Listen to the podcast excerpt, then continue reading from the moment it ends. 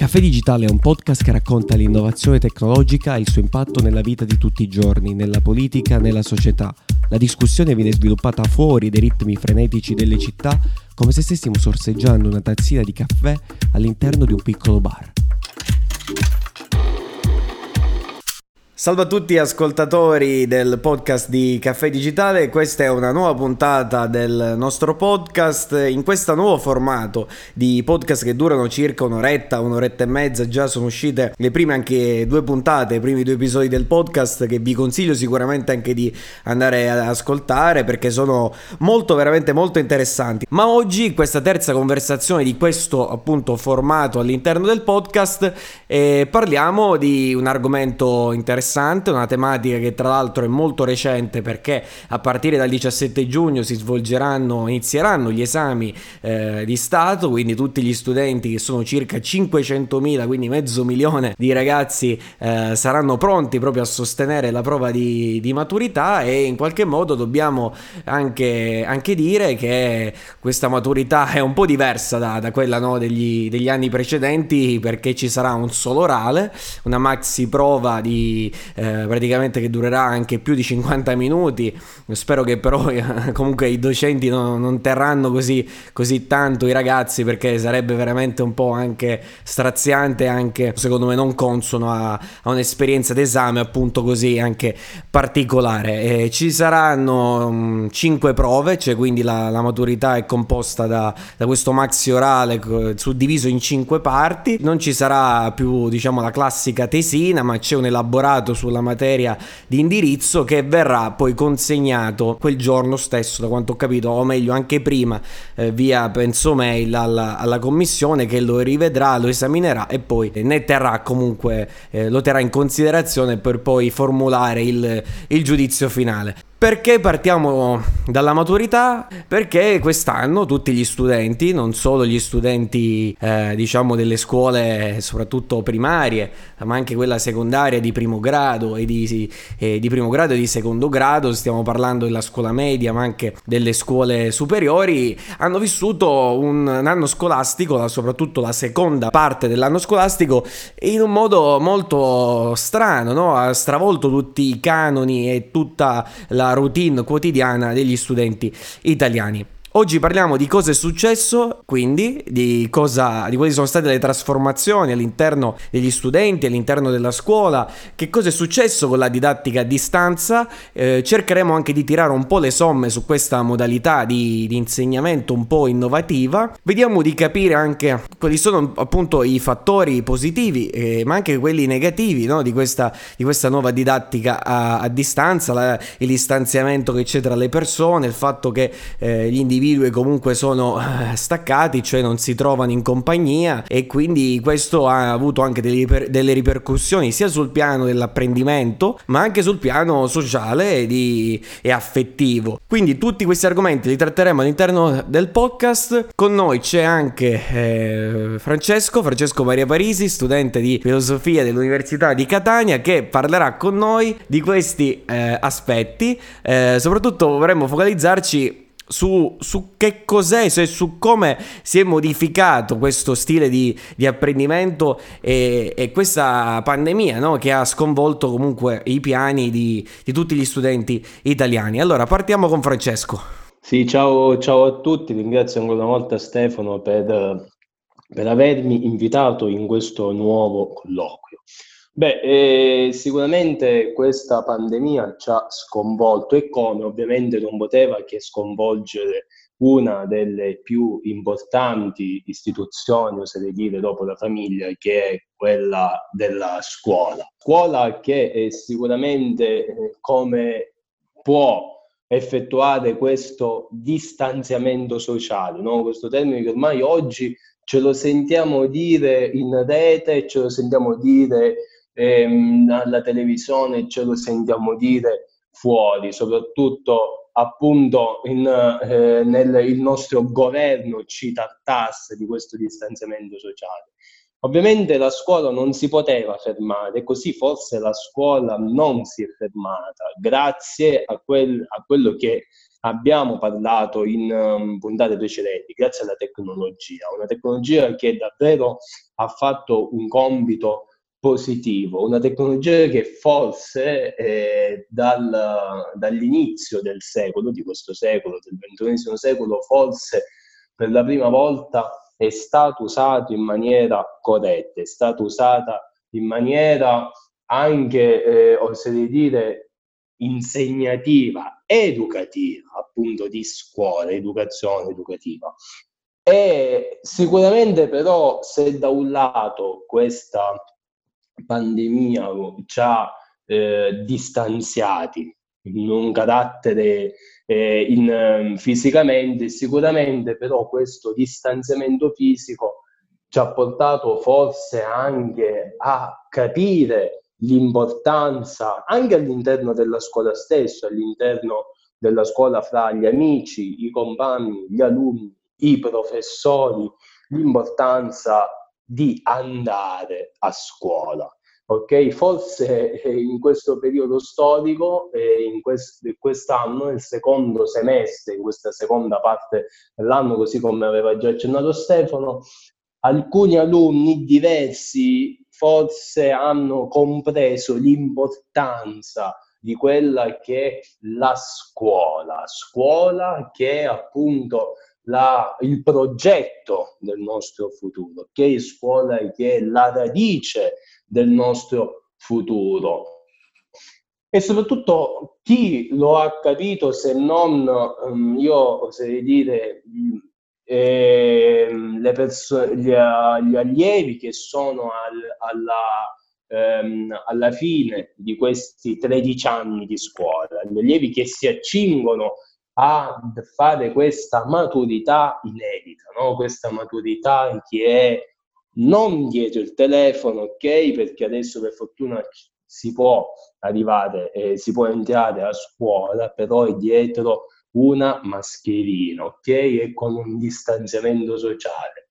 E sicuramente è anche, diciamo, appunto brutto, no? Perché io penso che alla fine dei 13 anni di scuola sono un po' il primo vero, diciamo, eh, passaggio, il primo vero risultato, il primo grande salto che l'uomo e che ogni allievo fa nella vita lavorativa. Sia nella vita lavorativa, ma anche nella vita per chi poi dopo continua, diciamo così, eh, gli studi. E appunto, ma proprio quello che stavi dicendo tu. Eh il ragazzo ovviamente eh, diciamo sta a scuola, sta all'interno di quell'ambiente, no? E, che è appunto questa grande istituzione che non è stata creata in realtà da, da così tanto tempo, nel senso, la, eh, meglio, la scuola eh, forse di elitto, la scuola quella per pochi eletti, eh, c'è in qualche modo sempre stata all'interno varie soci- delle varie società che si sono succedute in questi, in questi secoli.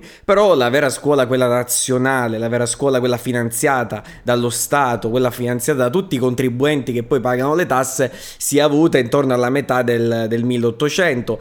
All'inizio con le scuole, quelle tecniche, si chiama addirittura Napoleone aveva istituito le Pol, l'École Polytechnique, che è il cosiddetto appunto scuola tecnica, dove appunto venivano insegnati soprattutto ai ceti, mettiamo mettiamoli in questi termini più, più, bassi, delle materie molto tecniche per lavorare nell'industria, tutti gli, ingegneri, tutti gli ingegneri, tutta quella fase e quella parte anche di progettazione che doveva in qualche modo essere svolta da operai e da persone specializzate. Quindi serviva una scuola, un qualcosa soprattutto di base, una formazione unica, culturale per tutti eh, perché effettivamente le, le società eh, con, la, con, la, costruzione anche di uno Stato nazionale che si è avuto intorno ai primi dell'Ottocento, con i primi moti dell'Ottocento, questa forza, anche questa comunità di, di persone accomunate sicuramente dalla lingua, da una cultura, da una storia comune, aveva desiderio anche di creare eh, una scuola che trasferisse anche delle norme eh, di comportamento, dei valori eh, di comportamento. E forse adesso eh, aprirei anche questo tema, nel senso ancora la scuola ha questi valori tras- che vuole trasferire, ci sono questi valori da, da trasferire oppure no, non sono neanche eh, contemplati questi, questi valori. Io ti ho fatto un po' un excursus molto diciamo sintetico, in realtà la questione è molto più complessa della nascita delle scuole e soprattutto nel, nel nostro territorio, il territorio europeo, ma sicuramente sicuramente la radice eh, della scuola è cioè l'istruzione è dare agli studenti, soprattutto quelli meno abbienti e quindi quelli eh, che non hanno la capacità, non hanno il reddito per formarsi da soli, riuscire a uh, mobilitarli riuscire quindi a farli conquistare delle posizioni superiori, uscirli da, quel, da quella situazione di minorità che Kant chiamava nel che cos'è l'illuminismo e, e cercare di, fargli, di dargli degli strumenti utili per la comprensione della realtà. Ora, questo magari è un tema che tratteremo un po' meglio, magari più, più, più avanti, però eh, il fatto che comunque gli studenti eh, in questa, eh, si sono trovati da, da un giorno all'altro eh, in quel loro ambiente familiare, conoscente, che conoscevano molto bene, no? Si, so, si, sono trasportati eh, praticamente in un'altra situazione. Eh, sono stati rinchiusi nelle loro camerette a guardare queste, queste video lezioni, molto, un ambiente molto freddo, molto distaccato il docente che magari proiettava sue, eh, i suoi PowerPoint o le sue cose, però non c'era eh, un contatto bello fisico, un contatto anche visivo che io in questo momento ho rivalutato, cioè la, il, ehm, il, contatto quello umano, quello proprio di vis-à-vis, di faccia a faccia, eh, ci sono anche delle, come si può dire, del, dei, dei segni, dei simboli che magari noi vogliamo comunicare all'interlocutore e che riusciamo anche in, in qualche modo ad intuire se siamo vicini, se siamo reali, se siamo persone concrete e fisicamente presenti. A distanza queste cose non si capiscono eh, molto bene, quindi ci possono essere anche dei, dei malintesi, dei disguidi, eh, ci può essere in generale un certo distacco e un certo soprattutto individualismo che eh, in quelle persone poi si, si, rifugiano. Questa è una problematica importantissima che stiamo vivendo in questo periodo di pandemia e che secondo me segnerà o sta già segnando, se non ha già segnato, le vite di, di molti studenti, anche in generale di, di, molte, di, molte, famiglie. Ora attenzione, non voglio fare di tutta l'erba un fascio, sicuramente ci saranno i docenti che ci hanno messo la loro voglia, la passione a trasferire tutta la loro eh, appunto passione e, e per la materia. Per esempio eh, Alessandro Davenia è uno di quelli, davvero un professore eh, che è entusiasta, fa eh, davvero molto bene il, il, suo, il, suo, lavoro di educatore e, di, eh, e in generale di insegnante, oserei dire anche appunto di maestro. E quindi è successo però qualcosa perché i ragazzi non, non, si sono più trovati in una, un contesto di socialità, ma si sono trovati in una condizione che loro, per loro non era usuale, soprattutto in quel periodo di tempo. Quella condizione è usuale se sei magari nel cosiddetto periodo estivo, però in pieno inverno fare, trovarsi in una situazione del genere non è stato sicuramente semplice. Sicuramente eh, la scuola non deve solamente eh, dare l'istruzione, dare, eh, insegnare, educare per il futuro, ok? Ma sicuramente la scuola è anche, se posso dire, lo sviluppo sociale, ok? Il contatto fisico. Il contatto fisico che è la prima, noi non ce ne rendiamo conto perché abbiamo delle nozioni, abbiamo degli atteggiamenti, non dico innati, ma quasi innati che noi facciamo eh, inconsapevolmente. Il contatto fisico, che è la prima forma eh, di quando noi nasciamo, che subito c'è il contatto fisico, un contatto fisico che abbiamo perso in questi mesi. E io penso che oltre a riscoprire ovviamente lo studio che è meglio, eh, io posso apprendere meglio di non sia uh, di presenza invece che eh, dietro un telefonino, devo gli allievi, così anche sicuramente noi, anche universitari, apprendere eh, anche, comunque, eh, anche gli atteggiamenti, oserei dire, interiori, i sentimenti, i sentimenti che purtroppo vengono raffreddati da uh, dietro un telefono, dietro una webcam, ok?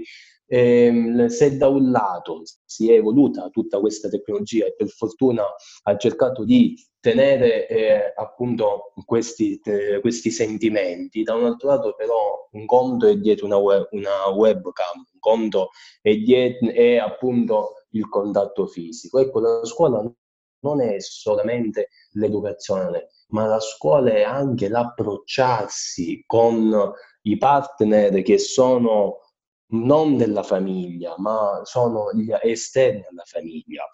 E quando mh, un bambino si eh, sviluppa, ovviamente il primo sviluppo, il primo approccio che ha con chi ce l'ha, se non con i partner della famiglia, la madre, il padre. Ora non voglio entrare molto nei dettagli perché sia anche la madre che anche il padre con l'evoluzione tecnologica hanno avuto anche loro delle evoluzioni. La madre del 2000 non è la madre dei primi del Novecento e così anche il padre. Ok? Sono sicuramente dei ruoli anche che hanno avuto per certi aspetti anche un ruolo eh, più difficile, questo bisogna dirlo, anche più marginale, perché alcune volte anche non sono stati presenti, ma proprio perché dati anche da una società industriale che in qualche modo eh, li ha, tra virgolette, trasportati da, dalla, dall'ambiente, dal nido familiare a contesti di lavoro, quindi dovevano sostanzialmente lavorare e quindi stavano sempre poco tempo con il fanciullo. E questa è una tematica molto attuale perché bisognerebbe, ecco qui, riequilibrare quel cosiddetto... Um, quell'equazione no, tra vita e, e, e, lavoro, cioè tra vita lavorativa e tra vita, tra virgolette, privata, tra sfera personale per accudire tutti gli affetti, eccetera.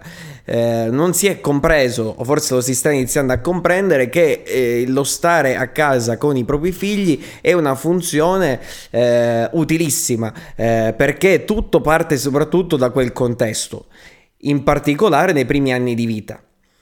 Quindi eh, leggi o comunque a livello politico se si riescono a fare delle, delle, delle, leggi, delle riforme che riescono anche a dare un contributo maggiore alla presenza della, del, dei, del, dei, genitori, io eh, sinceramente oserei dire anche la figura del padre che è stata un po' tralasciata nell'ultimo periodo, no? Di solito abbiamo noi questa visione anche un po' patriarcale che è di solito la madre quella che si deve occupare delle faccende di casa, anche forse per certi aspetti anche del figlio ma la figura anche paterna, secondo me, riveste un ruolo da questo punto di vista cruciale e importante, che però non è stata tanto valorizzata eh, anche dalla società, da una visione della società che vede l'uomo come quello che porta, tra virgolette, il salario e che poi però, eh, diciamo, non, non, non ha un ruolo proprio, come si può dire, presente all'interno della società e all'interno soprattutto del, della famiglia. È una forma di cultura questa cosa un po' che sia una cultura un po' regressa. Dobbiamo forse tornare a educare gli stessi educatori, tornare a educare i genitori, no? E perché solo educando i genitori di oggi che possiamo educare i genitori domani, i genitori domani se non i figli dei genitori di oggi, ok? Dunque, secondo me, ehm, quello che stavo appunto dicendo prima, questo approccio per, ehm, per, riprendere ancora di più e sottolineare ancora di più il valore della scuola, questa scuola che approccio di sviluppo con la società, nell'età scolare che inizia intorno ai 5, ai 6 anni, è lì che sicuramente io, in, il bambino inizierà a sviluppare eh, la socialità, ok? L'essere sociale, inizierà anche a sviluppare la modalità. E la modalità che viene sviluppata non, non è altro che anche una modalità di sviluppo che viene coltivata all'interno della, eh, della famiglia. E, ehm, sicuramente la scuola gioca il suo diciamo così, punto, uh, punto forte, ok? La scuola non è solamente eh, l'educazione, non è solamente l'istruzione. Io No, ormai oggi ne, non esistono più persone che non vanno a scuola, ok? Tutti vanno a scuola. Fortunatamente abbiamo un sistema anche eh, di gestione che ha previsto, ma solo non è, non è una cosa, diciamo, eh, di, di, eh, che c'è da tanti anni, eh? è stata fatta più o meno nella seconda metà del, dell'Ottocento, il fatto che fortunatamente abbiamo una scuola media obbligatoria per tutti, perché sai, prima c'erano anche quelli della scuola che facevano la scuola elementare e poi se ne andavano giustamente a lavorare perché i genitori avevano bisogno di forza, di forza lavoro. Da questo punto di vista c'è un affresco di quella società che eh, lo troviamo nei, nei, romanzi e le novelle di, di, Verga e che sono secondo me anche molto fedeli, molto appunto eh, realistiche e, e veritiere. Quindi quella è l'età eh, del, del, della metà del, dell'Ottocento. Non sono passati tantissimi anni se ci fai alla fine alla fine caso. Ora sono molti di meno sicuramente gli studenti che decidono di abbandonare la scuola, ehm, anche, o meglio, ci sono ancora, c'è ancora qualche, qualche persona che lo fa, eh, ma per motivi o esigenze davvero particolari, ma ormai è veramente molto, molto ridotto anche l'abbandono scolastico, c'è soprattutto in alcune zone, guarda caso quelle un po' più disagiate, più di, di periferia, dove c'è sicuramente una, uh, una, come si può dire, un intervento, abbiamo detto, no, della famiglia che non è molto incisivo o comunque vive in subculture, quindi in una cultura all'interno di una cultura che ha aspettative addirittura differenti, valori addirittura diversi e norme e comportamenti diversi da quelle che è, tra virgolette, la società. E allora lì ci vuole, secondo me, l'intervento di figure anche statali che in qualche modo eh, riescano a eh, risollevare queste situazioni di disagio e di difficoltà. Lo fai come? Lo fai con gli psicologi, con gente davvero preparata preparata però in senso materiale, cioè che ha eh, dell'esperienza con, de- con delle persone, non solo una parte teorica così senza, senza, senso, ma anche un approccio molto pragmatico, molto anche empirico e che riesca a fornire, diciamo, degli strumenti eh, per aiutare sicuramente questi ragazzi un po' così in difficoltà a, a, a capire quali sono uh, gli obiettivi e in certi aspetti, quindi in qualche modo conformarsi a, quelle, a, quella che è la società. Per carità, ci sono poi i ragazzi, quelli più ribelli che eh, la società la, diciamo, non, non, accettano quei valori, non, rifiutano quelle norme sociali e questo è anche vero, ma eh, ci può, ci può tranquillamente stare. Il problema è che ehm, eh, una società, secondo me, seria deve evitare di, eh, che si presentino queste situazioni particolari perché sono poi situazioni che danneggiano um, tutto il sistema, il sistema sociale. Dobbiamo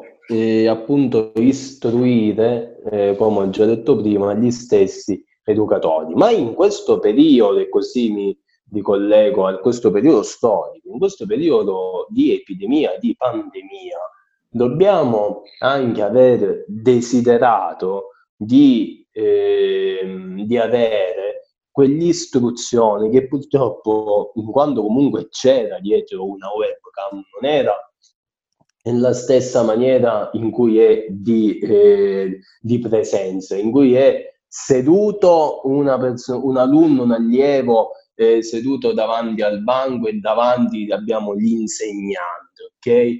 Dunque dobbiamo avere, ehm, dobbiamo eh, desiderare nuovamente la, eh, così la dico in questi termini greci, la cosiddetta sofia, no? la sapienza, la saggezza. Non significa essere saggio, ma in, in quanto appunto essere colto, ricco di cultura e ricco anche di istruzione. In questo periodo, se questo periodo ci ha tenuti in casa, ci ha tenuti in casa, allora oltre solamente a studiare, arricchiamo il nostro sapere di, eh, con la lettura di libri, perché sicuramente cos'è la lettura di libri se non un alfabeto no? per, la nostra, per la nostra mente? E anche la nostra scuola. Io farei una, eh, diciamo, una critica un poco alla, eh, alla scuola, alla scuola di oggi, per quanto comunque sappiamo che è importantissima. Una nostra scuola che purtroppo non eh, cura di più, se vogliamo dire in termini kantiani, cura di più il fenomeno che il noumeno. No? Una nostra scuola che ha basi gentiliane, ma ancora di più ha basi hegeliane, no? perché come sappiamo gentile eh, prende spunto. Vabbè, per chi non lo sapesse, Giovanni Gentile è stato ministro dell'istruzione, della pubblica istruzione, forse ancora si chiamava eh, con quel nome il Ministero dell'istruzione, e durante comunque una parte considerevole dei, del ventennio di, di fascismo, appunto sotto la guida abbastanza forte del del duce di Benito Mussolini. Quella è stata una figura fondamentale, sicuramente in Europa c'era quell'atmosfera, anche in Germania, eh, dovuta ad Hegel che ha tralasciato una memoria, un pensiero anche importante e che è stato raccolto sotto forma anche di ideologie. E in quel periodo c'è stato tra l'altro il nazionalsocialismo, c'è stata la figura di Hitler, la, la figura che in qualche modo promuoveva questa mm, forte visione ideologica della Germania e poi avevamo una visione anche più patriottica incarnata proprio dalla figura di Benito Mussolini. Eh, sicuramente il pensiero, l'ideologia in quel periodo andava benissimo. Infatti la nostra scuola, quello che stava dicendo Francesco, la nostra scuola è stata disegnata, è stata formata proprio in quel periodo. In realtà la scuola italiana è iniziata, cioè è stata estesa in qualche modo con il Regno d'Italia. Quindi all'inizio del 1861, quando c'è stata l'unificazione d'Italia, lì abbiamo avuto una scuola universale per tutte le regioni italiane che prendeva però come modello eh, quello del, del Regno di Sardegna, il Regno Sabauto. Poi, e questa è la modifica eh, importante e radicale, è avvenuta con Giovanni Gentile, dove c'è stata tra l'altro l'introduzione anche della cosiddetta ora di religione, è stato ridisegnato un po' tutto il modello dei licei, dando molta importanza al liceo classico e alla cultura umanistica.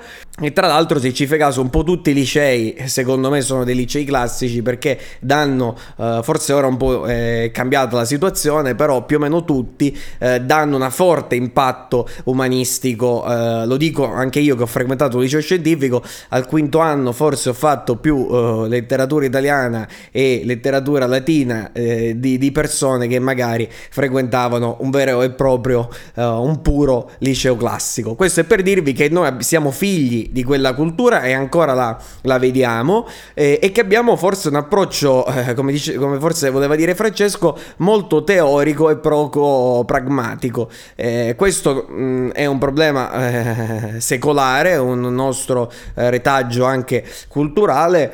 Infatti siamo dei bravi sicuramente oratori, dei bravi eh, sofisti, ma poi nella realtà, nella concretezza non riusciamo magari a dare quell'impulso e quel eh, impulso di cambiamento e di risoluzione anche dei singoli problemi, dei singoli fatti. Questo è un problema sicuramente importantissimo del nostro eh, sistema anche scolastico. Anche perché sicuramente eh, noi oggi io non voglio entrare ok, in ambito, diciamo così, in ambito politico, però noi sappiamo, abbiamo detto prima, che tutti i bambini ok, passano dalla scuola e oggi dal mutatore, dall'agricoltore, dal politico, ok, dal professore, tutti hanno fatto, diciamo, diciamo scuola, no? E quindi purtroppo la scuola, se non è ben formata, okay, se non è ben istruita la stessa istruzione, ok, se non è educata la stessa educazione, domani non avremo magari degli ottimi insegnanti, non avremo degli ottimi politici non avendo degli ottimi ottimi politici che governano, ok, non possiamo ovviamente avere un'ottima, diciamo così, un'ottima società, no? Quindi eh, cambiare la scuola un po', il modo di istruire, il modo di fare scuola significa anche cambiare un po' il nostro futuro, no? E cambiarlo però e convertirlo ovviamente al meglio. Dunque cerchiamo, come ha detto già Stefano, cerchiamo di non puntare proprio sulla, eh, sulla eh, teoria, ok? Ma cerchiamo appunto tanta teoria, tanta quanta pratica, no? Ecco perché ho detto che il nostro sistema è un sistema gentiliano ed hegeliano, perché comunque sono due, diciamo così, ehm, filosofi che, soprattutto Hegel, che si sono e hanno puntato più sulla teoria che sulla pratica. Non a caso poi Marx criticherà Hegel appunto per questo. Cerchiamo più pratica e non meno teoria, ma tanto quanto teoria, tanto quanto pratica. Quindi bisogna conciliare l'aspetto quello prettamente teorico che sappiamo è la parte fondamentale che ci viene insegnata nelle nostre scuole, anche nelle nostre università, a differenza per esempio del metodo che c'è negli Stati Uniti oppure al metodo che abbiamo nel Regno Unito, unirlo, conciliarlo con esperimenti pratici, con problemi attuali della società, cioè problemi che io poi una volta uscito dalla scuola dovrò risolvere. Questo deve fare anche la scuola, aprirti la mente, farti sognare, farti immaginare nuovi mondi mondi, per questo serve anche la letteratura, è bellissima, io amo la letteratura, l'arte è bella perché ti crea quei mondi mistici, magici, eh, una critica anche sociale però ci vuole anche eh, un approccio pragmatico, cioè io come faccio a risolvere un problema? Come arrivo um, una volta finito alla scuola, se mi si presenta un problema, come faccio a risolverlo? Come faccio ad arrivare dal punto A al punto B e, e in modo abbastanza lineare? Poi per carità i problemi della vita ci sono e vanno proprio insegnati a scuola quali, quali possono essere sicuramente gli ostacoli e le difficoltà, perché la società non è tutto rose e fiori fiori, ci sono tanti, tanti punti, tante sofferenze, tante, tanti dolori, si insegna anche un po' mh, mm, a scuola indirettamente, implicitamente, perché quando tu possono essere sicuramente dei dolori piccoli, inferiori, però eh, anche arrabbiarti per il voto o per quell'esperienza negativa eh, già ti forma anche, come diciamo prima, le, mm, le, stesse relazioni sociali. Se hai un conflitto con un tuo amico, cerchi di lì serve veramente anche la formazione qua individuale e cercare anche di, um, come si può dire, di, di risolvere no, quel conflitto, di, di, comunicare in modo migliore, di avere una comunicazione autentica, come direbbe anche un sociologo eh, tedesco che faceva parte della scuola di Francoforte, eh, Habermas, avere una comunicazione eh, vera, autentica e... Um,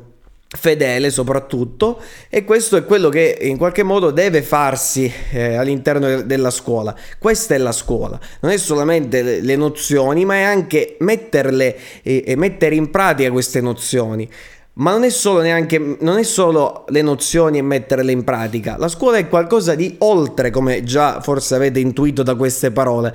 È qualcosa dove io vado mi relaziono con altre persone, ci scambiamo delle opinioni, passiamo il tempo, ci mm, condividiamo le nostre esperienze, i, nostri momenti, le nostre passioni. Eh, ci sono tanti aspetti veramente positivi che vanno forse ancora coltivati, magari con la creazione di momenti eh, creativi, di svago. Eh, momenti mm, di gioia, momenti con cui condividere qualcosa, fare una partita, giocare eh, eh, appunto a basketball, giocare una partita a calcio o fare dei club dove si suona eh, della musica contemporanea.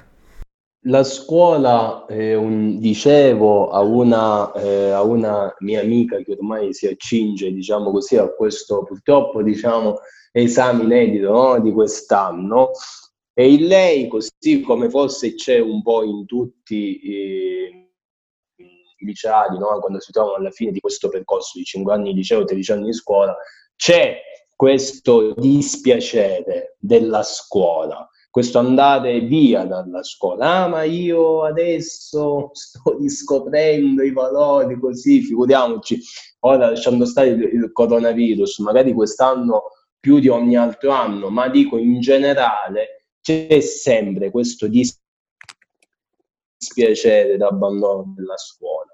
Diciamo che l'uomo ha un difetto, capisce le cose quando valgono, ora non solo la scuola, solamente dopo averle perse, solo quando non ce le ha più. Purtroppo questo è un difetto dell'uomo. Io lo dico, ma io sono anche il primo, diciamo così, a sbagliare, no? Ma li sbaglierò sempre perché tutti gli uomini siamo fatti così, malgrado ne siamo consapevoli, sbagliamo sempre. Allora che cosa voglio dire? La scuola non finisce e non finisce al quinto anno, ok? Non finisce se non siamo appunto, se non decidiamo noi di farla finire. Stefano diceva ehm, di, faceva diversi esempi, la scuola non è solo istruzione, la scuola è gioco e divertimento. Io dico la scuola un po' è la nostra vita, la vita è una scuola, no? la vita è una scuola perché noi, eh, è vero, ci, intanto permettetemi di dire, a scuola si impara, giusto? Eh, la vita non si finisce mai di imparare. Qualcuno diceva, eh, ancora io imparo, ancora io attingo da qualcuno. Qualcuno aveva, appunto, questo qualcuno aveva 70, 80, 90 anni, giusto? Quindi non si finisce mai di imparare. Perché? Perché comunque le esperienze che si fanno a scuola, così come le esperienze che si fanno nella vita, tramite l'esperienza, attraverso le esperienze, io traggo la mia crescita. Io penso che sono molto empirico da questo punto di vista. Io penso che l'uomo può conoscere, l'uomo può crescere solo ed esclusivamente facendo esperienze, ok?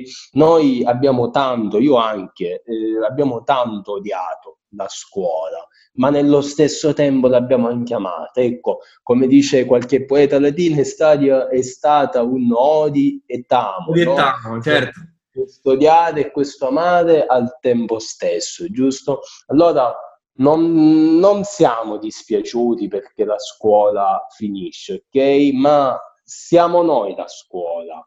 Questo lo dico per tutti quelli che comunque si accingono al quinto anno, che comunque forse hanno già finito e rimpiangono un po', un po' la scuola. A coloro che invece magari stanno ascoltando e sono in piena no, pandemia, in piena scuola, ok, quindi sono alla scuola media oppure nei primi anni del liceo, sicuramente il vostro e il loro è un grandissimo odio, no? Questi compiti, questi professori che ci odiano, come oggi quest'anno rischio la materia, forse addirittura la bocciatura, sicuramente queste sono esperienze, queste sono paure che un giorno vi porterete, vi porterete, ok? Con il ricordo. Cos'è il ricordo se non il protagonista, oserei dire, della, eh, della nostra vita, no? L'essere umano non può vivere senza, senza ricordo. Dunque, ricordiamoci della scuola e allora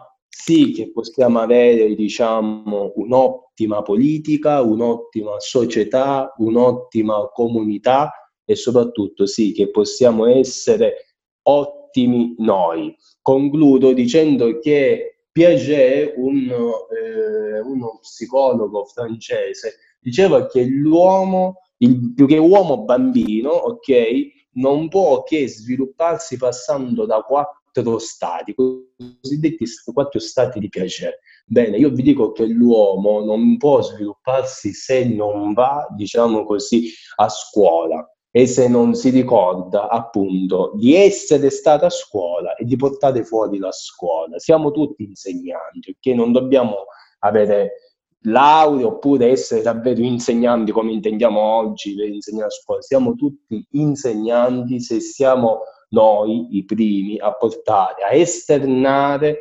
fuori la scuola.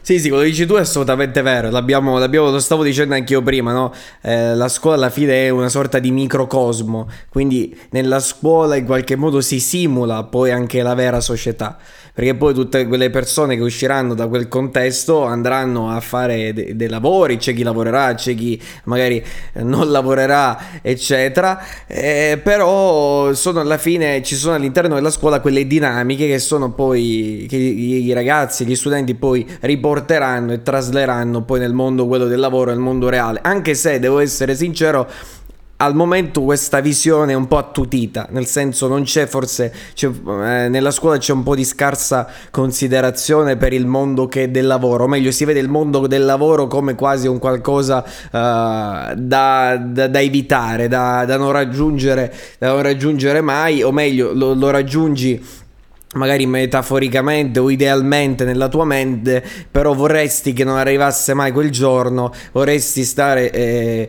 eh, sempre magari seduto su, su, quei banchi. Questa però riflessione solitamente la si fa, come dici tu, poi alla fine del percorso scolastico, perché magari quando sei lì dentro dici eh, vorrei uscire, non ne posso più di questi compiti, di queste conoscenze, perché magari al momento non sembrano avere un fine immediato, però poi appena esci eh, dici eh, quello, è, quello davvero è stata una bellissima esperienza.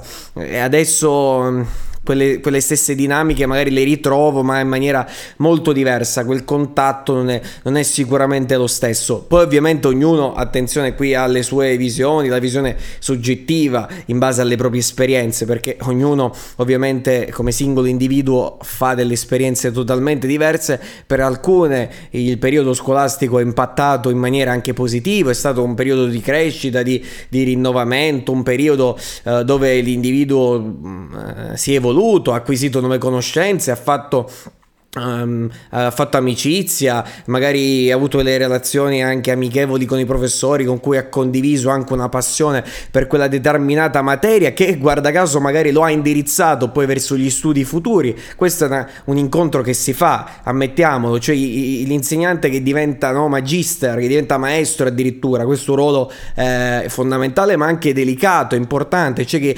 addirittura arriva ad indicarti in qualche modo la strada, poi sarà l'individuo ovviamente a scegliere se quella strada sia la, quella giusta o meno, però ti dà delle indicazioni, il magister, e, e, e poi quando tu arrivi all'università, eh, cioè insomma ti può cambiare anche la vita, mettiamola sotto, questi, sotto questo aspetto, può essere anche la scuola determinante perché ti modifica il percorso, guarda caso, di vita che, hai, che avevi magari immaginato, che però è cambiato perché hai avuto quell'incontro, hai avuto quella, quella materia che ti è particolarmente piaciuta e che eh, hai poi eh, stu- continuato a studiare magari fino alla tua, diciamo, alla tua ultima ora, fino alla, alla tua morte.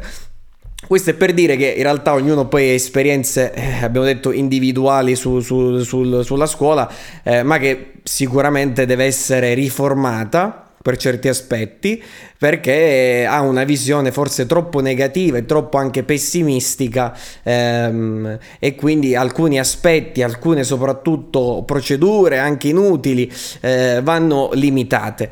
Va veramente trasmesso il sapere in modo anche eh, accattivante, in modo non noioso, non, non, bisogna trasmettere le cose con noia o senza quella voglia, senza la, la passione che traspare dalle parole.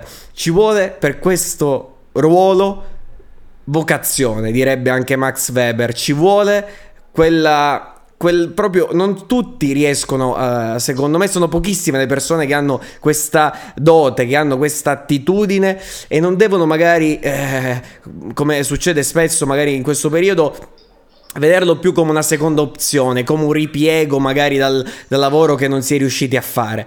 Lo, eh, il maestro, il magister, che è secondo me il vero insegnante, è quella persona che riesce anche a indirizzare l'alunno, che riesce, come direbbe Socrate, anche a fargli partorire quella verità, se mai esistesse una verità, attenzione, però almeno gli, di fare scoprire come funziona il meccanismo e, e sollevarlo anche da, quelle, da quei suoi dubbi e indirizzarlo verso le sue passioni, verso la sua meta, verso la sua felicità.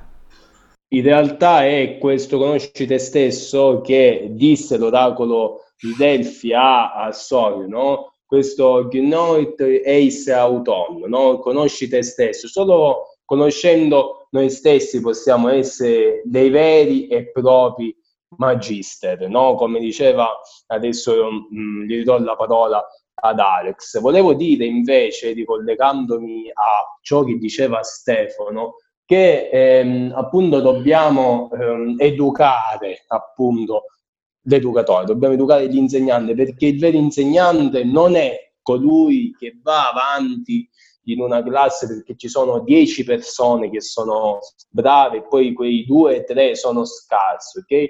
Ma è quell'insegnante che fa essere bravo, fa diventare bravo anche quei due o tre. Insegnare deve essere, come ha detto Stefano, una vocazione, no?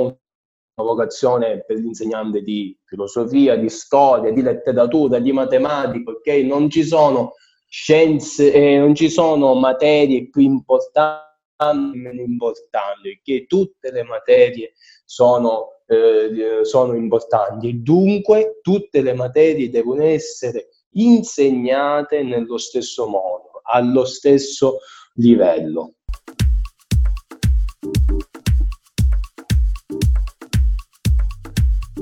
Il sistema scolastico, secondo te, che cosa, quello italiano ci riferiamo a questo, quali sono secondo te gli aspetti, quelli negativi, sintetizzando ovviamente, quelli anche uh, positivi di, di, del, del nostro, della nostra architettura un po' della, della, della scuola pubblica? Secondo te quali sono gli elementi che devono essere risolti e, ehm, e, quali invece sono invece gli aspetti che tu ritieni ovviamente qualcosa di positivo?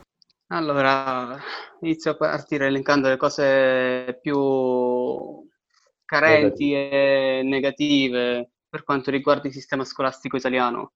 Oserei partire innanzitutto dalla figura dei docenti che li, li, vedo, li vedo come figure ormai obsolete, nel senso che non sono più in grado di aggiornarsi alle nuove tecnologie e di adattarsi eh, e non sono neanche in grado di realizzare un approccio didattico educativo adatto, compatibile con i ragazzi delle nuove generazioni. Poi c'è anche un'altra parentesi da fare ai ragazzi delle nuove generazioni, ma così, di andare, così facendo rischieri di andare fuori tema perché l'argomento sarebbe... Certo, invece secondo te gli aspetti positivi quali sono? Se ci sono sempre. Beh, il prezzo. Il prezzo dell'istruzione in Italia è, è, onesto ed è anche democratico. Nelle università è, devo dire che le università costano poco e in confronto agli altri paesi. Pensate che negli Stati Uniti, ad esempio, tanto per citarne uno, eh, eh, si vede più e più volte nelle serie tv che i genitori risparmiano già dalla nascita del bambino per il cosiddetto college. Eh, questa è una grande cosa, certo, però poi viene sfruttata male in Italia perché i tagli al sistema scolastico vengono fatti perché vengono ritenuti di secondaria importanza, quando poi sono di importanza eh, primaria, che non ha niente da invidiare alla salute o alla pubblica amministrazione. Qualche altro difetto riguardo il sistema scolastico è anche questo approccio puramente teorico e poco pratico sulle materie, eh, sulle materie di indirizzo. In particolare al liceo scientifico, le materie scientifiche vengono mh, studiate in maniera puramente teorica e poco pratica, tant'è vero che, e questo lo possono confermare i miei compagni di classe, anzi tutta la mia classe, me stesso compreso, eh, che non tutti sono in grado di risolvere correttamente degli esercizi di matematica o, di fi- o dei problemi di fisica, che, il che è ancora più paradossale perché sono proprio le materie di indirizzo che un ragazzo del liceo scientifico dovrebbe frequentare e conoscere meglio di chiunque altro in confronto agli altri istituti, sia chiaro. No, ma secondo me la mia esperienza personale, anche io sono stato ovviamente uno studente liceo scientifico e il problema lì, come secondo me nel caso del classico di altre discipline, lo è magari per il greco oppure per il latino, è che c'è un approccio eh, molto, diciamo, teorico, forse più per le materie scientifiche, onestamente devo essere sincero, perché le materie scientifiche sono, siccome sono su un grado di astrazione più alto. Quindi eh, sappiamo che gli umani eh, hanno per carità un grado di astrazione più alto rispetto a quello degli animali, però non, tutti, non tutta la specie dell'Homo sapiens ha lo stesso livello o grado di astrazione. Alcuni hanno un grado di astrazione più basso e quindi non riesco magari eh, in un primo momento a capire che cosa, che cosa si sta, di che cosa si sta parlando. Però, però, attenzione, mm-hmm. però, però, attenzione. bisogna anche considerare che ognuno ha i propri tempi per metabolizzare un concetto. Assolutamente, però bisogna anche saper eh, fare un'attività, come si può dire, anche propedeutica a, questa, a, questo livello di astrazione più elevato.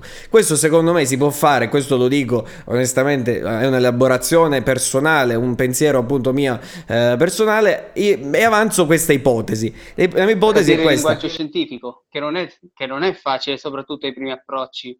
Infatti, eh, tanto per citare un esempio, il primo approccio con le definizioni di limite sta- del limite sono state abbastanza traumatiche, se così si può dire vedere tutti quei simboli. Però vedere secondo me, fare un po' di storia della matematica, cioè capire come siamo arrivati a quel punto. Questo soprattutto lo farei, soprattutto ai primi anni, sto parlando magari alle scuole, non dico alle elementari perché sarebbe anche già molto più complesso, però forse sì, anche alle elementari, ma sicuramente a partire dalle scuole medie sarebbe un ottimo, un ottimo punto di partenza, cioè coniu- eh, saper coniugare l'aspetto storico della matematica, quindi come è nata, che le grandi biblioteche di Alessandria d'Egitto, Eraclito, eh, già Nassimandro, un fisico, Aristotele, quali sono un po' i loro aspetti peculiari che rimangono, eh, i loro scritti anche fondamentali, parlo di Eraclito, parlo eh, di questi, di Archimede che sicuramente ha dato un contributo eh, essenziale e fondamentale, parlo anche dei pitagorici, dei neopitagorici che hanno,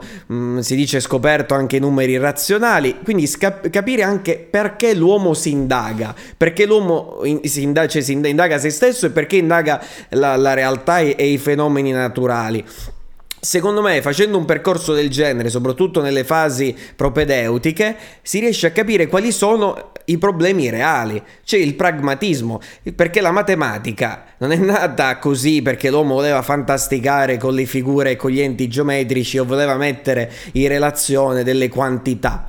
La matematica è nata perché c'erano dei problemi, dei problemi concreti, dei terreni, dei fondi che dovevano essere divisi, che dovevano essere eh, gestiti anche in merito all'agricoltura, eccetera e poi sono state trovate anche delle soluzioni, anche utilizzando appunto dei metodi matematici. Faccio riferimento anche ai Sumeri, che non avevano neanche un sistema numerico algebrico così eh, raffinato, però utilizzavano um, dei, ma neanche dei simboli, chiamiamoli simboli, mm, però eh, erano una forma primitiva di, diciamo, di equazioni algebriche che poi li aiutava effettivamente a Uh, la contabilità, quindi avere, sapere eh, che cosa devo dare, che cosa devo ricevere, riuscire anche a gestire il, i singoli terreni e quindi dare anche un contributo pratico. Da noi, come dice Alex, forse il vero problema è che manca eh, forse questa praticità,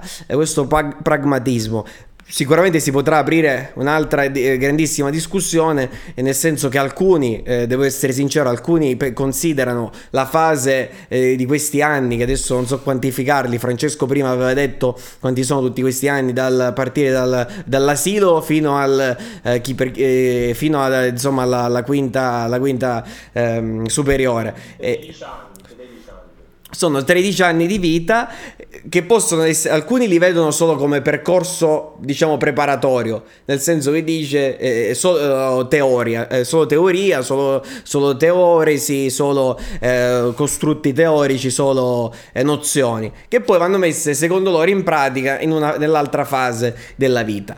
Per me questa concezione, anche credo per voi, è assolutamente errata eh, perché bisogna fare invece collaborare, eh, mettere insieme sia l'aspetto della, della scuola eh, che non può arroccarsi dentro una torre d'avorio, ma deve guardare sicuramente il mondo, guardare anche faccia a faccia il mondo eh, del lavoro e, e, questo è secondo me una cosa... Aspetta un attimo. Vai, vai. E questa secondo me è una cosa che deve essere presa in considerazione anche dai nostri governanti, oltre che metabolizzata dall'intera anche popolazione. Volevo focalizzarmi di più su quello che dice Stefano, che ha detto una cosa giusta. Dobbiamo, oltre a studiare la matematica, ma capire la storia della vai. matematica. E forse capendo la storia della matematica che possiamo in automatico instillare dentro l'allievo, dentro l'alunno, anche la volontà, la voglia, il desiderio di sapere, ok? Matematica, eh, lasciatemi passare questo termine, questo significato.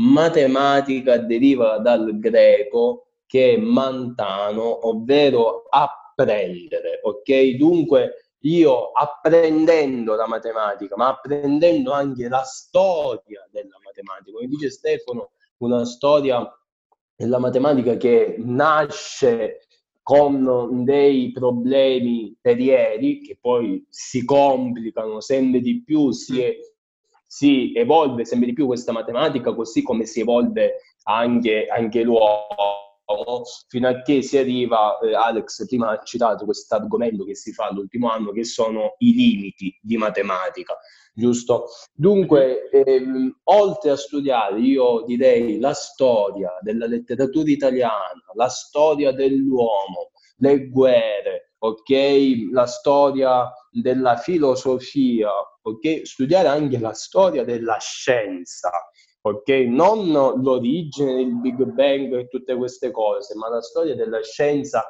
della fisica, della matematica, degli scienziati. Abbiamo, Stefano ne ha citato uno, grande matematico, ad essere eh, filosofo, Aristotele, ma tutti i presocratici cosa sono stati se non degli scienziati, a partire da Taleta, Anassimene, Anassimandrio, Eraclito, ok, Pitagora, il teorema di Pitagora, ok, tutti questi, oltre ad essere filosofi, sono stati anche matematici. Cosa voglio dire? Che dobbiamo studiare la storia della matematica, in fondo dobbiamo alla fine di questi 13 anni comprendere una cosa, che non esiste storia, non esiste filosofia, non esiste matematica, non esiste né scienza come singole parti, ma esiste la storia della filosofia, la storia della scienza, la storia della matematica, che Cos'è la filosofia se non anche dei sillogismi, se non anche della logica? E cos'è la matematica se non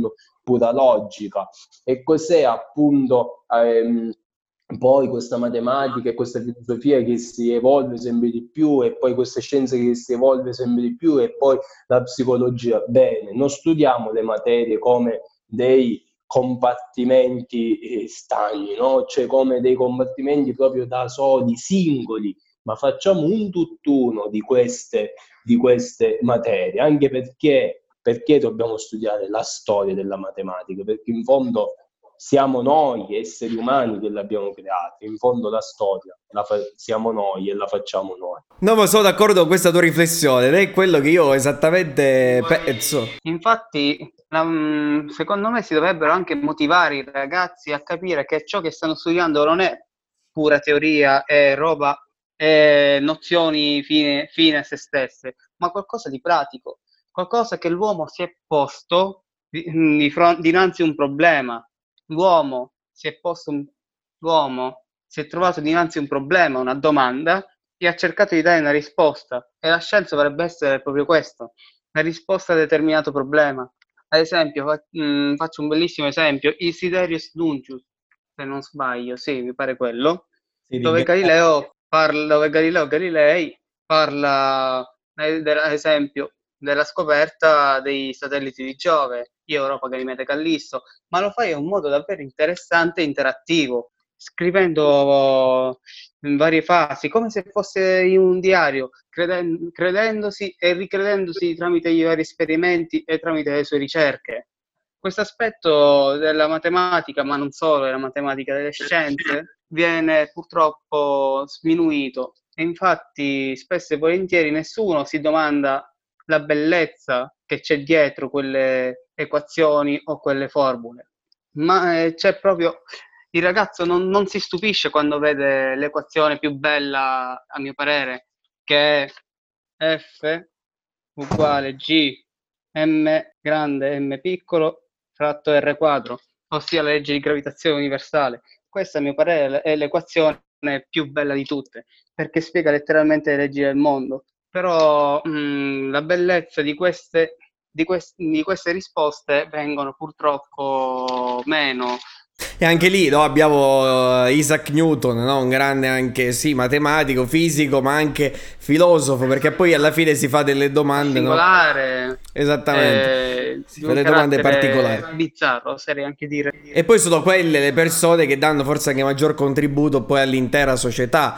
Eh, diciamo che la filosofia è la base della conoscenza. Se non hai il pensiero, se non hai poi, se non ti fai le domande, automaticamente non avviene anche il processo, eh, diciamo, di innovazione, perché poi l'innovazione anche in termini eh, di, di, di, scoperte, intendo di leggi, scoperte che, che capiscono meglio il funzionamento, come funzionano determinati fenomeni o addirittura la scoperta di nuovi fenomeni sia fisici, naturali ma anche sociali, avviene proprio grazie a questa costante ricerca, a questo costante miglioramento che può venire non soltanto dalla mera formula, ma capendo che cosa c'è oltre quella singola formula e cioè, eh, chiedersi il perché io ho utilizzato quella formula, che cosa mi spiega, eh, diciamo concretamente poi questa formula e cosa io posso, come, cosa posso derivare da questa formula. Poi è questo che la ricerca e gli scienziati cercano effettivamente di fare. Non basta avere la formula lì, ma capire questa formula che cosa, che cosa, mi porta, quali sono le conseguenze e cercare le relazioni no? che ci sono poi tra le singole variabili poi in gioco. Alex ha descritto secondo me le formule quelle no, fondamentali che, eh, che, ancora diciamo reggono, eh, reggono diciamo, i fondamenti proprio scientifici e, e teorici del, dei fenomeni in generale.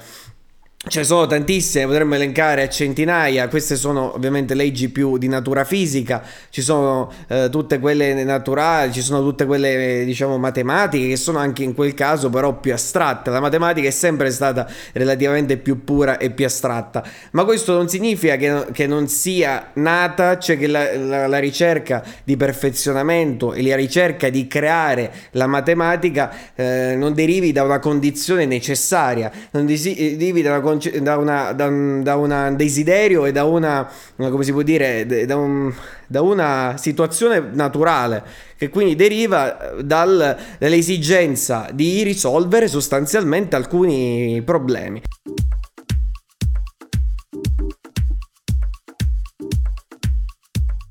Qua ti voglio fare una bellissima domanda. Aspetta, Francesco, scusami, ma qua mi è venuto in mente proprio ora. Perché poi il podcast si costruisce in questo modo, con l'interazione con altri soggetti che ti fanno venire in mente, fa, insomma, la mente poi crea queste domande che, che sono secondo me interessanti, che possono arricchire il dibattito. No, questa domanda però la volevo fare perché è venuta adesso veramente in mente. Ed era la seguente: cioè, questa tu mh, che chiami voglia, volontà, questa passione, questo entusiasmo, come lo vuoi vogliamo chiamare, questa ricerca, questo desiderio, no? attitudine, ehm, questa fascinazione, direi, questa fascinazione, questo essere, questo rendere qualcosa affascinante, qualcosa che tu vuoi ricercare, qualcosa che tu vuoi, vuoi, vuoi scoprire. Ecco, il, la curiositas direbbe, insomma, eh, ci sono tante opere che parlano appunto della ricerca. Apuleio, per dire. Apuleio è uno di quelli. E stiamo dicendo infatti da cosa deriva però questa curiositas secondo te? Cioè, quali sono i fattori che possono contribuire ad un aumento del livello di, diciamo, di, di curiosità? Io credo che qui c'è molto Nietzsche. Ora Nietzsche c'entra in qualche modo sempre. E...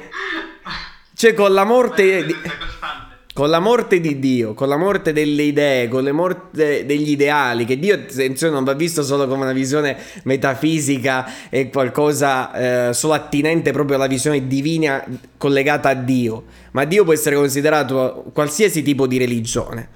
Che può essere anche una, relig- una, religione nel senso di avere fiducia e fede nella scienza, una religione che ha fede eh, in... può, anche un, può, anche non essere una divinità, ma anche qualcosa di puramente materiale, il, il cosiddetto dio denaro. No? Il cosiddetto dio denaro, c'è la ricerca sfrenata e, sp- e, spasmodica di ottenere sempre più profitto di ottenere sempre più eh, denaro. Mm, queste sono tutte le divinità, i feticci che la gente adora e che eh, si costruisce. Ora il mio punto è questo, secondo me in questo periodo storico eh, Nietzsche è sempre più attuale perché eh, con la perdita delle divinità, con la perdita del senso, ne abbiamo discusso anche nella puntata precedente, c'è questa, questa cosa che i ragazzi in qualche misura dicono perché faccio tutto questo? Qual è poi l'intima ragione per cui io mi alzo, diciamo, la mattina e, e, mi metto alla ricerca di qualcosa? Vedo che nella società, soprattutto nella fascia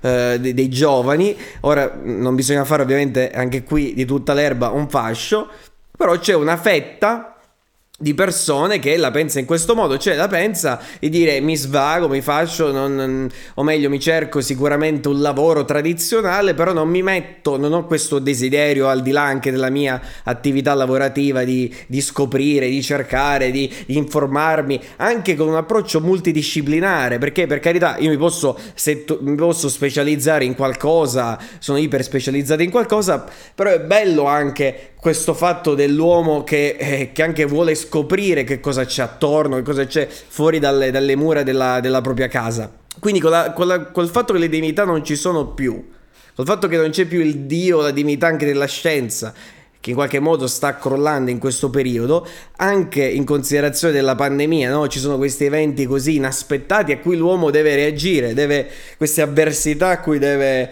che deve affrontare. Io vedo che c'è molta rassegnazione E questo è un problema ancora più grave perché i giovani eh, sembrano non, manifest- non, manifestare più quella curiosità nel, andando a crescere. Cosa intendo dire?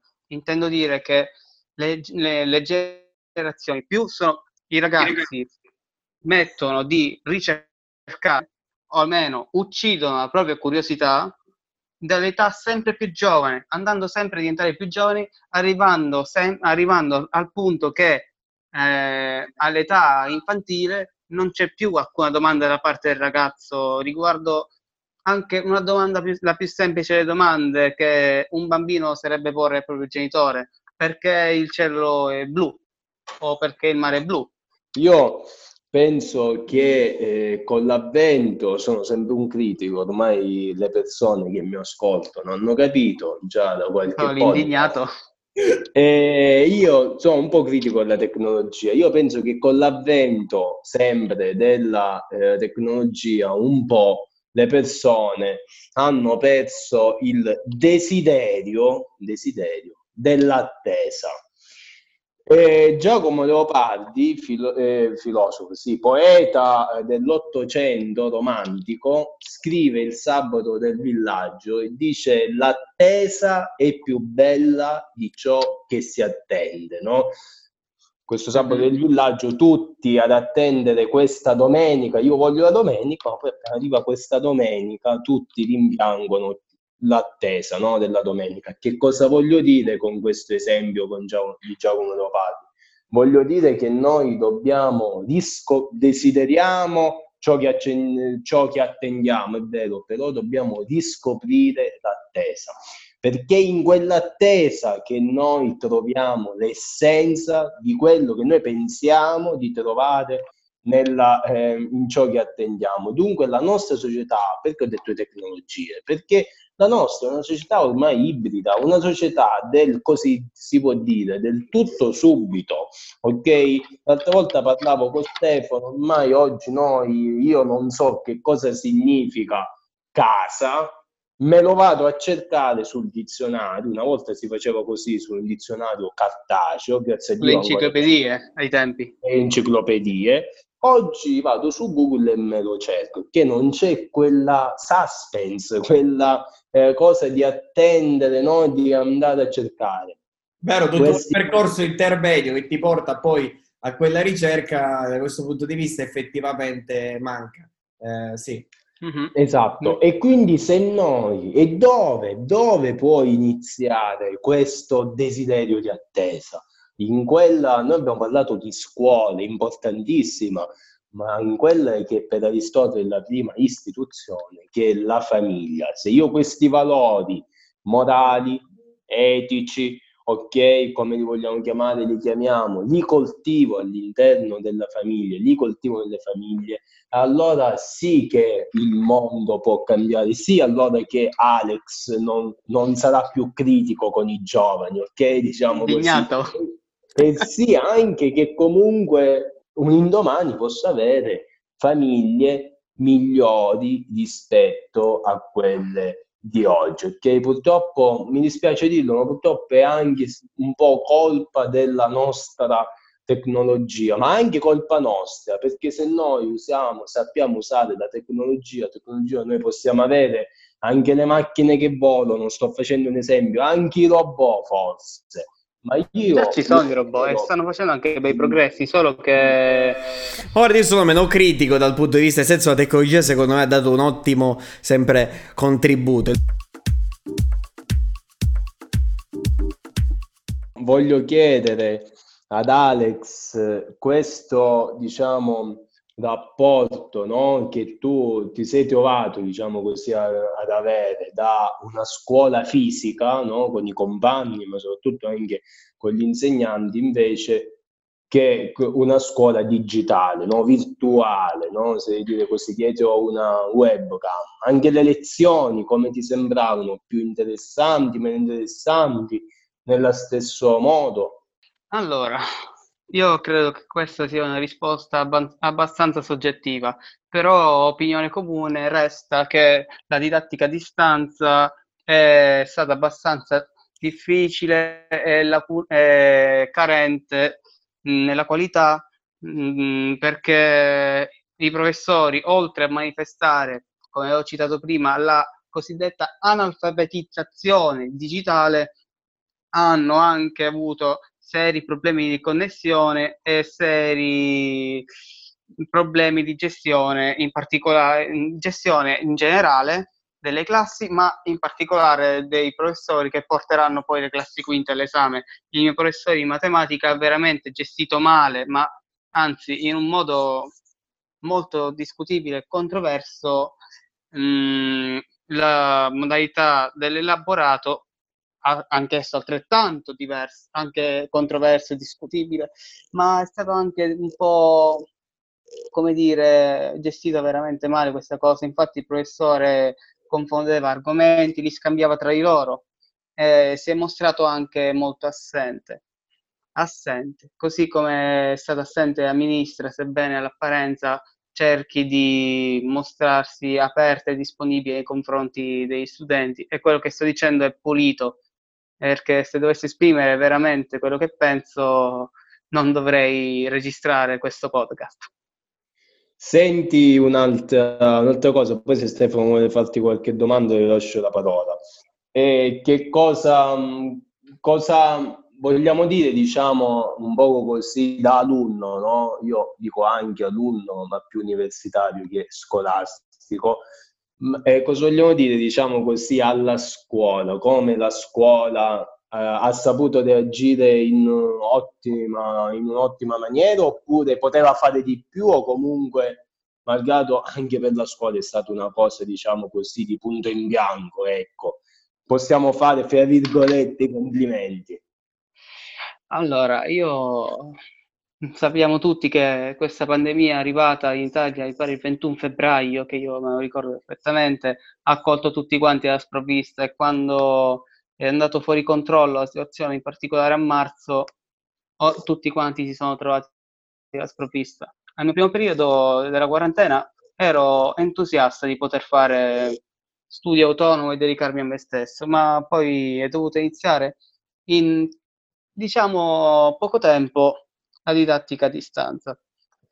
La didattica a distanza l'ho visto come un disperato tentativo di portare a, a termine quella che era la maturità, o per me, o l'anno scolastico per le altre classi. Un tentativo disperato che a mio parere poteva essere evitato, però bisogna anche considerare che non, non si può andare, in, non si può fermare la scuola e riprendere da dove si era iniziato. Questo lo potrei anche capire, però spero con tutto il cuore che i professori tengano conto di questo periodo difficile che ha colpito non solo noi, ma anche i docenti stessi, nonché i, tutti i cittadini italiani. Benissimo. Benissimo. Eh, che noi abbiamo detto che ci portiamo, noi singoli uomini, ok? Ci portiamo comunque, abbiamo riscoperto delle cose anche all'interno della famiglia, all'interno della società, ok? All'interno delle nostre dimore, no? Ma secondo te, forse anche poi secondo anche un po' Stefano, anche secondo me, una domanda rivolta a te in quanto ancora sei nella scuola, però possiamo rispondere tutti e tre. Cosa la scuola invece si deve portare, cosa la scuola si può portare da questo anno e da questo periodo di pandemia?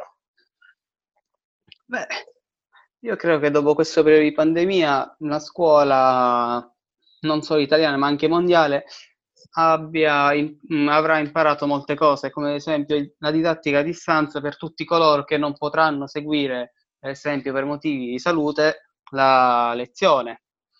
Potrebbe anche essere abilitata così mh, sia mh, per fare lezioni fisiche e allo stesso tempo fare anche lezioni con la dida- cosiddetta didattica a distanza. Non sarebbe assolutamente una cattiva idea e spero con tutto il cuore che le prossime generazioni possano godere di tale possibilità e tale opportunità per svolgere le proprie lezioni anche da casa in condizioni se dovessero toccaferro trovarsi in condizioni da non poter eh, seguire lezioni fisicamente.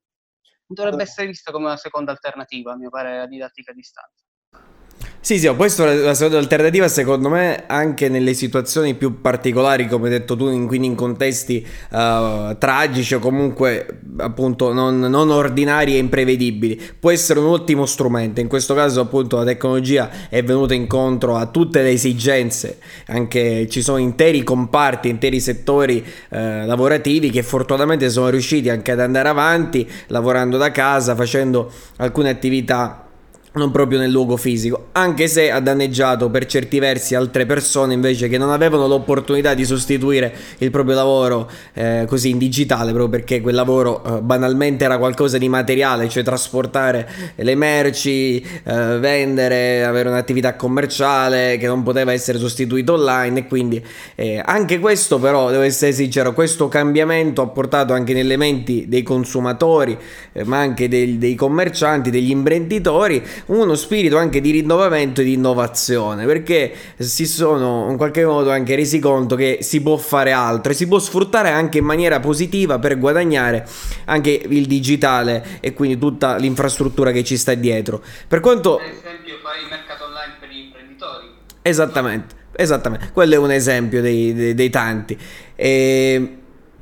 Poi per quanto riguarda invece il merito, cioè dal punto di vista proprio scolastico, per me la didattica a distanza deve essere abbandonata. L'abbiamo già detto con Francesco, la didattica a distanza ehm, ha funzionato per carità per questo periodo di tempo, ha, ehm, i, i, diciamo dal punto di vista puramente nozionistico... Abbiamo, abbiamo tirato duro. Abbiamo, tirato, abbiamo tirato duro. duro eh, perché soprattutto non per fare distinzioni o spavalderie, ma soprattutto le quinte, perché le lezioni erano difficili da seguire tra professori che erano analfabeti digitali, con tutto il rispetto, e problemi di connessione, in particolare pessima gestione, che già si vede dai piani alti al Ministero Diciamo la poca capacità anche di organizzazione, questo è uno dei mali sicuramente secolari del nostro paese, quello di non sapersi bene organizzare, anche se secondo me non abbiamo poi alla fine eh, tirando le somme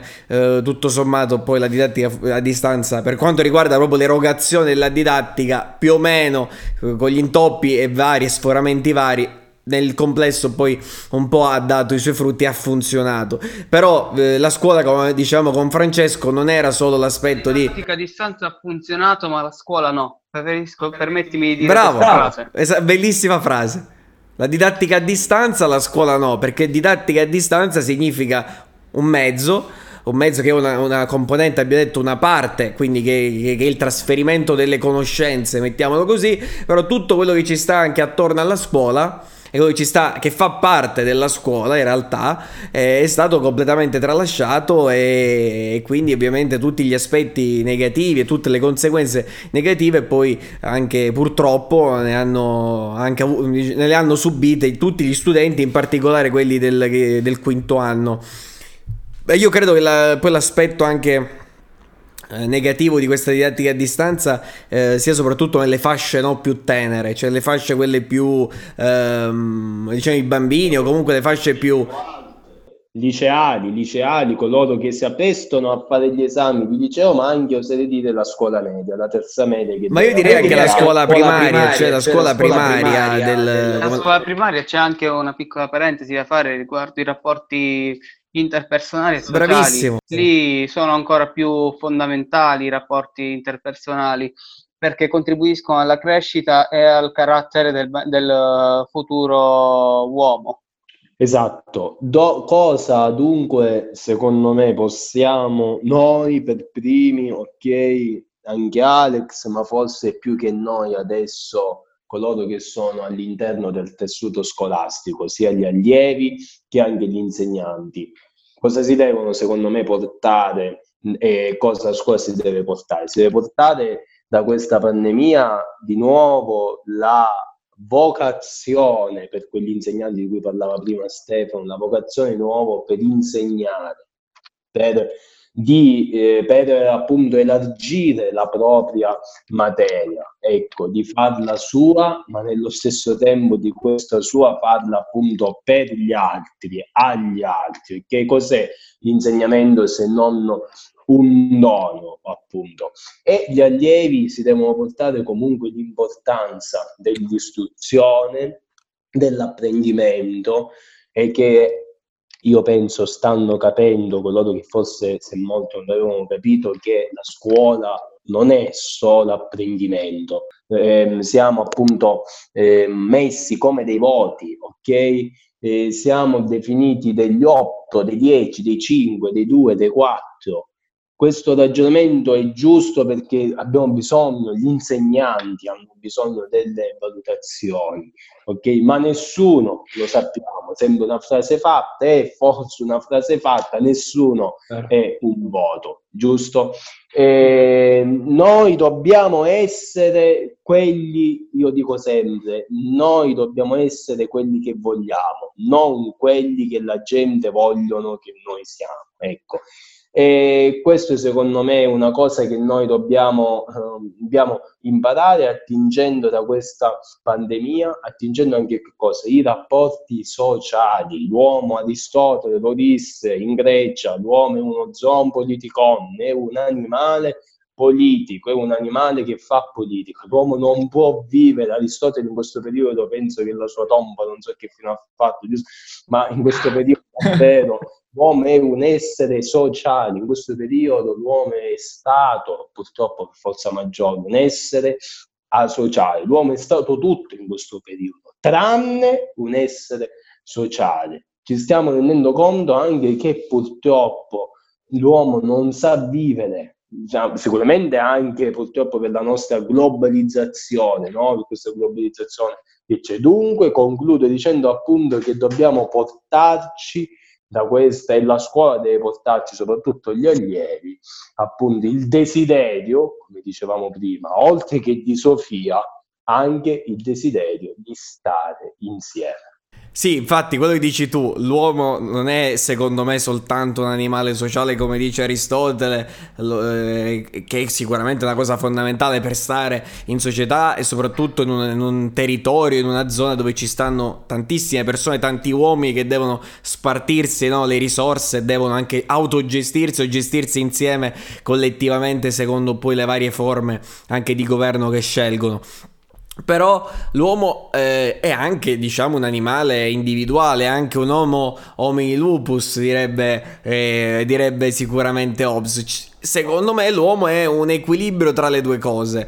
Eh, Durkheim, un sociologo appunto francese che abbiamo citato spesso in queste puntate, dice che l'uomo in realtà è un homo duplex, cioè ha la sua parte, la sua sfera individuale, quella che non si deve toccare, quella dove vuole essere riservato, vuole vedere le sue cose, vuole, vuole coltivare eh, i suoi interessi, non vuole stare con altre persone, non vuole interagire con nessuno. È quel periodo in, di pausa, tra virgolette, eh, offline, dove Mm, dove, l'individuo vive la vita, diciamo, sua, quella personale. Poi c'è l'altro aspetto della vita dell'individuo che è quello sicuramente sociale, quello dell'animale sociale che ha bisogno di interagire, ha bisogno di, eh, di condividere le sue, le sue, preoccupazioni, le sue domande, sue, le sue passioni, i propri hobby. Credo che questo poi alla fine sia fondamentale. Cioè inizialmente l'uomo magari riesce a stare da solo per una, per due settimane. Però questa cosa se si protrae poi per tanto tempo eh, diventa difficile da sopportare, perché è quasi come un, istinto, è proprio una necessità quella di stare a contatto con l'altro. Io l'ho, l'ho visto, l'ho visto in questi giorni, secondo me al di là poi dei progressi che abbiamo fatto a livello tecnologico, a livello di infrastrutture eccetera, però io ho capito, forse già l'avevo capito da tempo, ma ora lo capisco e lo comprendo sempre di più, che la materialità, gli oggetti materiali, non valgono nulla se non sono condivisi con altri individui e con altre persone. Tu puoi avere quanti, diciamo, computer vuoi, tu puoi avere quanta eh, borse vuoi, mettiamolo in questo modo, ma se, se non hai eh, con chi condividere quella borsa, se non hai a chi farla vedere, se non hai eh, quella forma di interazione che si viene a instaurare eh, tra i vari soggetti e eh, i gruppi no, sociali che ci sono in cui sei inserito, quella materialità non vale più nulla. Eh, a meno che torniamo diciamo al neolitico o a tempi più indietro dove il bene primario materiale era il cibo. Eh, quella è un'altra, è un'altra, questione. Io sto parlando qua dei beni materiali però mh, mm, neanche così che, che, come si dice che Epicuro chiamava neanche eh, non naturali e non necessari forse quindi questa categoria di beni in questo periodo di eh, quarantena, io da studente universitario, umilmente che ho seguito costantemente tutte le lezioni attaccate al computer, eh, mi sono reso conto che per carità il computer è una macchina eh, bellissima, però va visto come mezzo va visto come fine.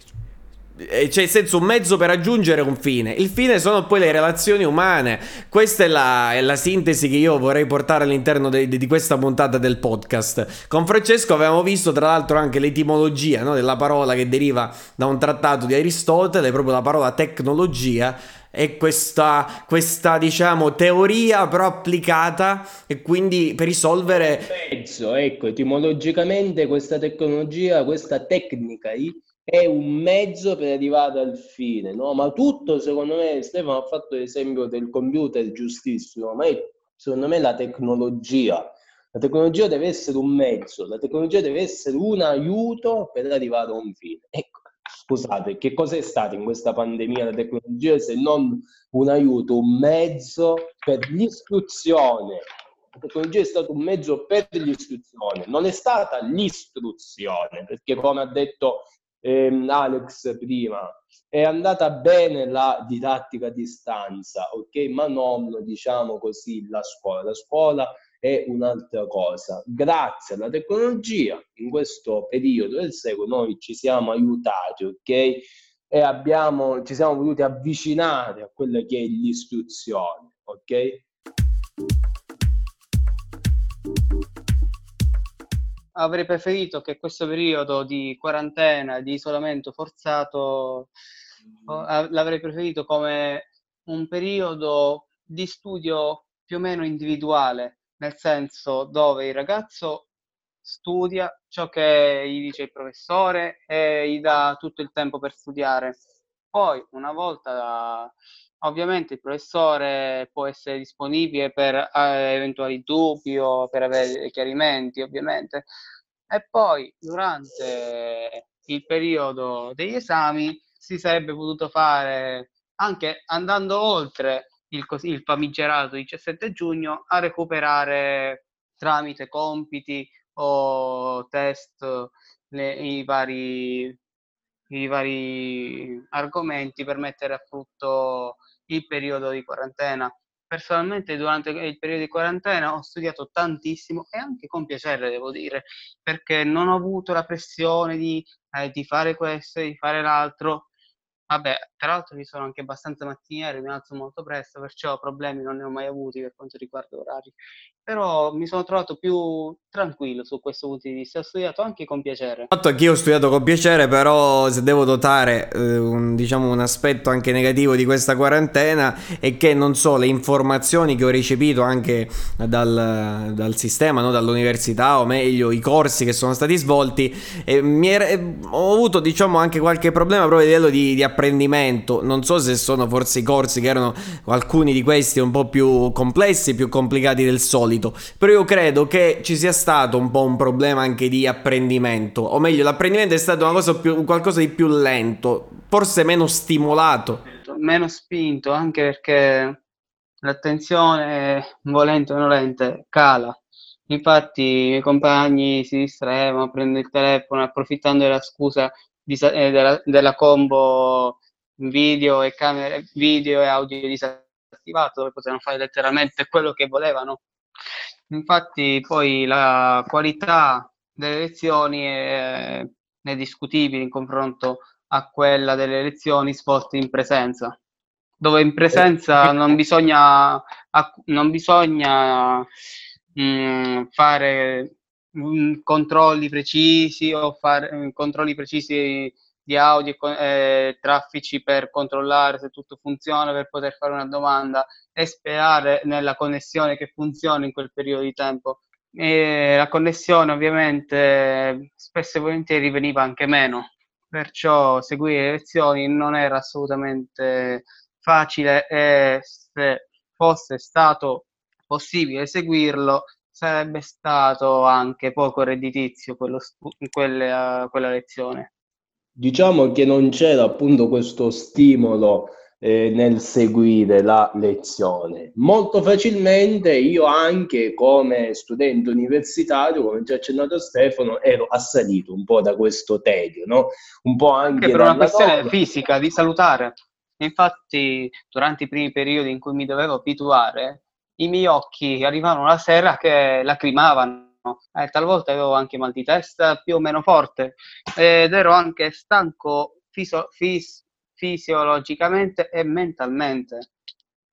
Eh, da un lato, negli anni, negli anni 80, diciamo così, del fine, del fine del secolo scorso, sono entrate le cosiddette TIC, le TIC cosa sono se non le tecnologie all'interno della scuola? Poi negli anni 2000 si è evoluta questa cosiddetta che ormai oggi c'è in tutte, forse non in tutte le classi, ma sicuramente in tutte le scuole, questa cosiddetta LIM, lavagna multimediale. Ok, questa LIM ovviamente cosa ha fatto? Ha fatto unire intanto le materie Ecco, come dicevo prima, non c'erano più quelle materie singole, ok? Ma ha fatto anche coltivare la passione, il desiderio davanti a questa lavagna che non è più un gessetto dove l'insegnante scrive, ma lo stesso alunno preso da questa curiosità, come prima accennava Stefano, a sapere, a desiderare. No? Oggi abbiamo avuto ancora una volta la tecnologia no? in questo periodo di pandemia. Ecco, tutto adesso dico una cosa a favore della tecnologia, tutti questi usi che la tecnologia ha fatto ecco, sono un mezzo, diciamo, per arrivare, come ho detto già prima, all'istruzione. Ecco che cosa deve fare la tecnologia all'interno di questa grande istruzione che abbiamo parlato oggi della scuola, deve essere il mezzo per arrivare al fine. Il mezzo è la tecnologia, il fine è la Sofia. Il fine è la conoscenza, il fine sono secondo me anche le relazioni, sono le relazioni quelle umane, quelle autentiche dove non c'è forse un agire orientato, direbbe Max Weber, allo scopo, al guadagno utile, ma solo al piacere anche di stare insieme, al piacere di riunirsi, di scambiare un po' di idee, di scambiare alcune opinioni, di evitare forse anche i contrasti che purtroppo in questa società anche sono molto accesi. Va bene, da questa puntata del podcast, da questa questa terza puntata del podcast è tutto. Abbiamo fatto davvero una grandissima discussione, abbiamo toccato tantissimi temi, come sempre è stata veramente multidisciplinare, c'è, c'è un po' di tutto, c'è un calderone di, di, tante materie, di tanti spunti interessanti. Vorremmo sapere infatti anche la vostra opinione, sicuramente se siete arrivati fino a questo punto eh, lasciateci anche un commento o quindi vostro, un vostro parere anche su eh, se siete magari gli studenti universitari o se siete anche degli studenti insomma delle scuole scuole eh, di primo grado, di, di secondo grado, anche della primaria a questo punto non credo, però fateci sapere la vostra sul sito caffedigitale.com, trovate un modulo che potete compilare e arriverà poi la mail e magari eh, vi risponderemo, ne tratteremo magari di, di alcuni argomenti, di alcuni spunti che escono fuori da quei messaggi, magari ne parleremo in puntate future del podcast. Da questa puntata quindi è tutto e Ciao a tutti da Caffè Digitale.